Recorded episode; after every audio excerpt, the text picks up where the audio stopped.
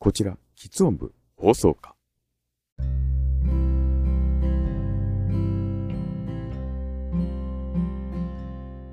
おはようございます。こんにちは。こんばんは。ユーフォニアンのびる島です。さて、毎回ね、あの、最後にこれを言っておかなければと思って忘れてることがあるので、今回は忘れないうちに、最初から触れさせていただきます。このポッドキャストの感想をツイッターで、えっ、と、つぶやかれる場合は、ハッシュタグ KBUHKA、ツイッターでつぶやかれる場合は、ハッシュタグ KBUHKA とつけてつぶやいていただけると、こちら、えっ、と、確認しやすいので大変助かります。あとですね、あの、メールの場合は、あの、概要欄にメールアドレスを貼っておりますので、そちらの方をご覧ください。さて、えっ、と、前回はね、あの、喫音とサブカル書籍編ということで、えっ、と、講談社さんのね、あの、アフタヌーンに、えっ、と、連載中の漫画、ワンダンス、作者は、えっ、と、コーヒーさんですね。に、えっ、と、夜、えっ、と、ワンダンスを取り上げさせていただいたわけなんですけれども、それをあの、ツイッターで、あの、えっ、と、今回のワンダンスを、えっ、と、の、取り上げましたというふうにつぶやかせていただきましたらね、早速、担当編集者の安藤さんがね、いいねをとつけてくださいました。誠にありがとうございます。まあね、はっきり言ってね、私のね、ポッドキャストとかね、私のね、ツイッターにね、いいねとかね、やってもね、なんて言いますかね、何のメリットもないと思うんですけれどもね、なんかね、逆に申し訳ないな、なんてなことを思っております。さて、えっと、それでの今回なんですけれども、今回も同じく、えっと、ワンダンスを取り上げたいと思うんですけれども、あのね、えー、各ネット上のコンテンツでね、あの、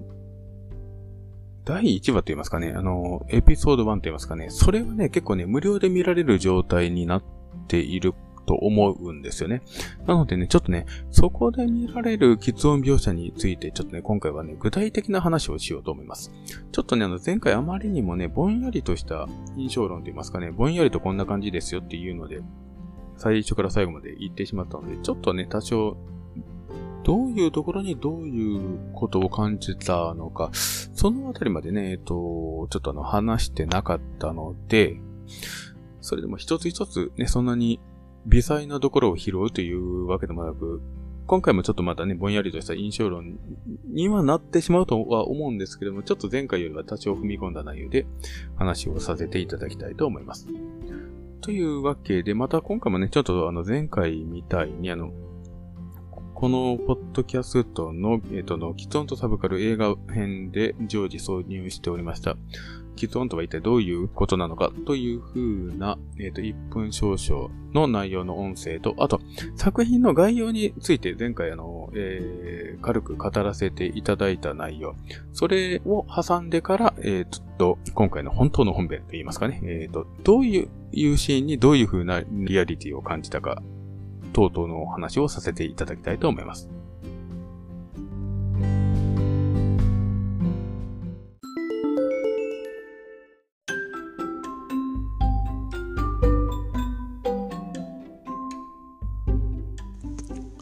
さて、先ほどから、喫音で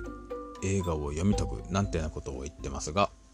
そもそも喫音が何かの解説をさせていただきます。まあ、ね、ものすごくざっくり言いますとね、喋りに関する障害です。まあ、あの別の言い方ではちなみに、どもりなんていう言い方もありますね。まあ、大きく分けて3つの症状があります。まず、つっかえて言葉が出てこないという症状。さらにもう一つは言葉を喋っていてもある一つの発声が連発してしまうという症状。さらにもう一つは、言葉を喋っていても、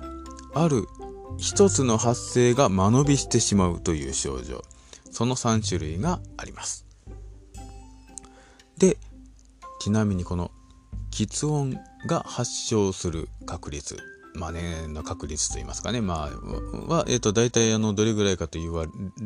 れてるかというと言いますと、100人に1人は大なり小なり喫音を発症していると言われております。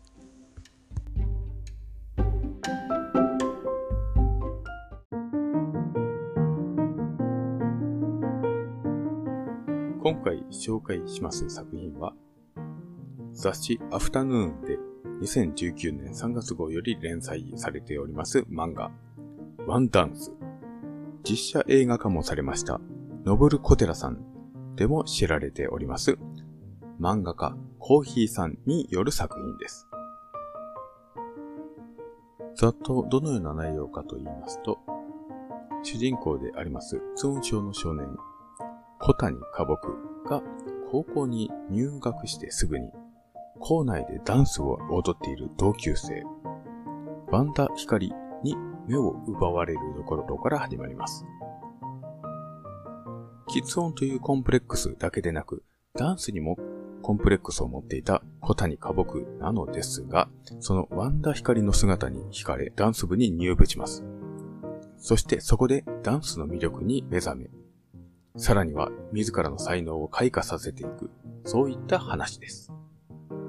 2021年9月現在、単行本は6巻まで刊行されております。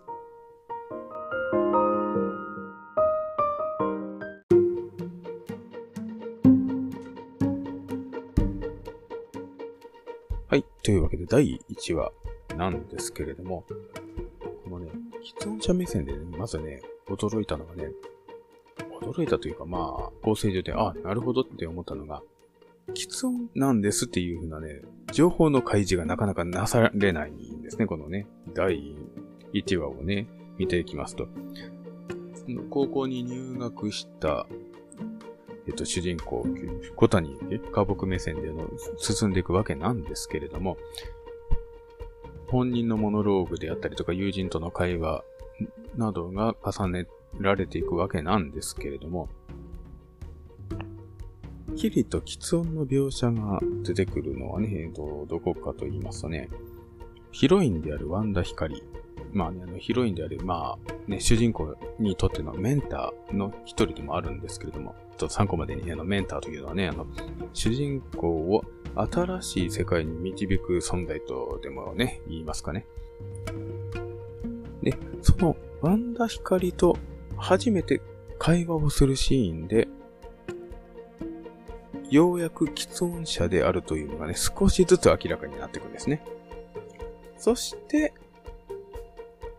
決定的になるのが、さらに、えっ、ー、と、ページを重ねて、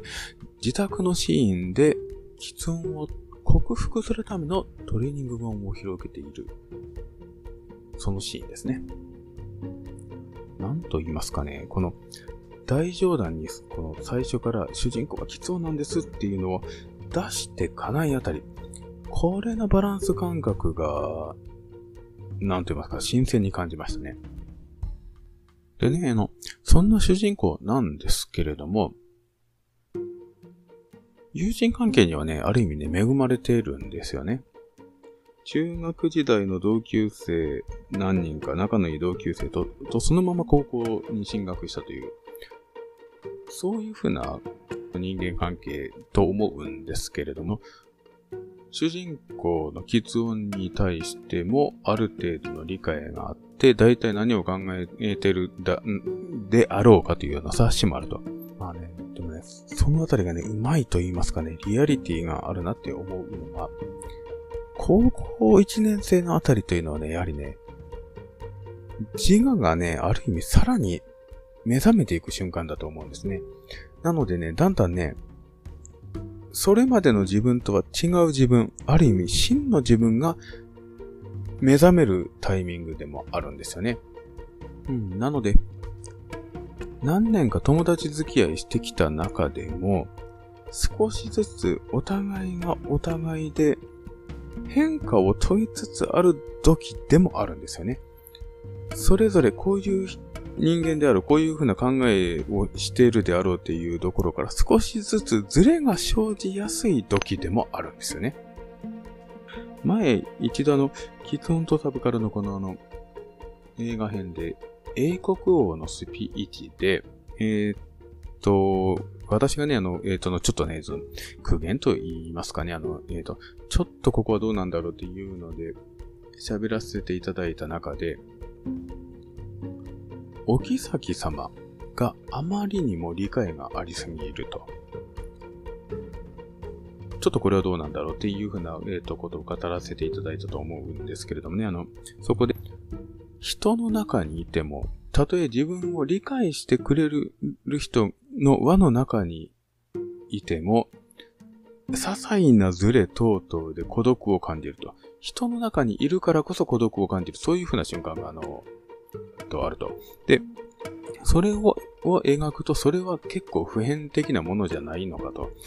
喫音というものを通じて普遍的なものが描けるんじゃないんですかねというふうな、そんなことを語らせていただいたかと思うんですけれども、まさにそれをやってるんですよね。ある意味ね。で、で、そんな主人公が、この第1話の割と終盤の方で感情を爆発させると。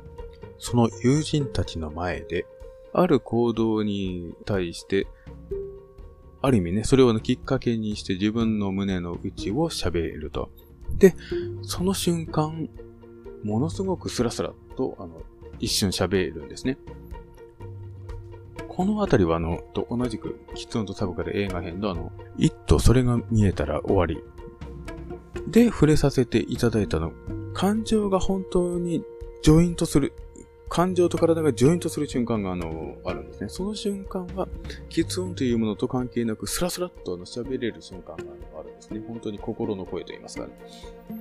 まさにそれをね、描いているんですね。で、それで、なおかつ、なんて言いますかね、あの、えっ、と、あの、新たな表現、新たに自分自身を表現する方法として、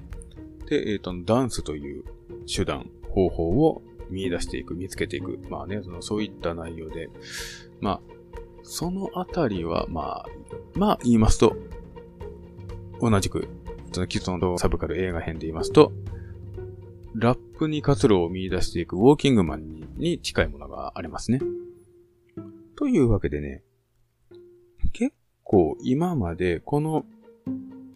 ポッドキャストでいくつかにわたって、喫音というものにはこういう側面がありますとか、喫音というものを描くと、こういう風な描き方ができますとか、踏み込み方、掘り込み方ができますという風なことをね、割とね、この第1話の段階でさりげなくやられているわけなんですよね。まあそういった意味でも、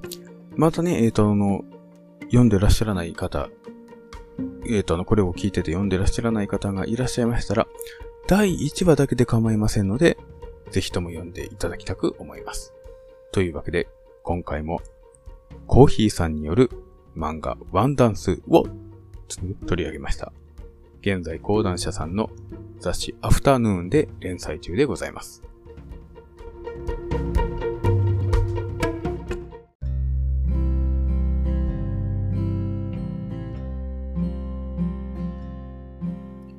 さて、というわけで、今回も漫画ワンダンスを取り上げましたが、皆さんいかがでしたでしょうか？さてね、それでね、なんかね、最近ね、ポッドキャストのね、この配信の新機能で、なんかあの、アンケートが取れるようになったらしいので、今回早速やってみたいと思います。アンケートの内容は、あなたは喫音者ですか？私のポッドキャストを聞いてらっしゃる何割の方が喫音の方なのかちょっと知りたくなったので、ぜひとも教えていただければ幸いでございます。というわけで以上、ユーフォニアンのビリシマでした。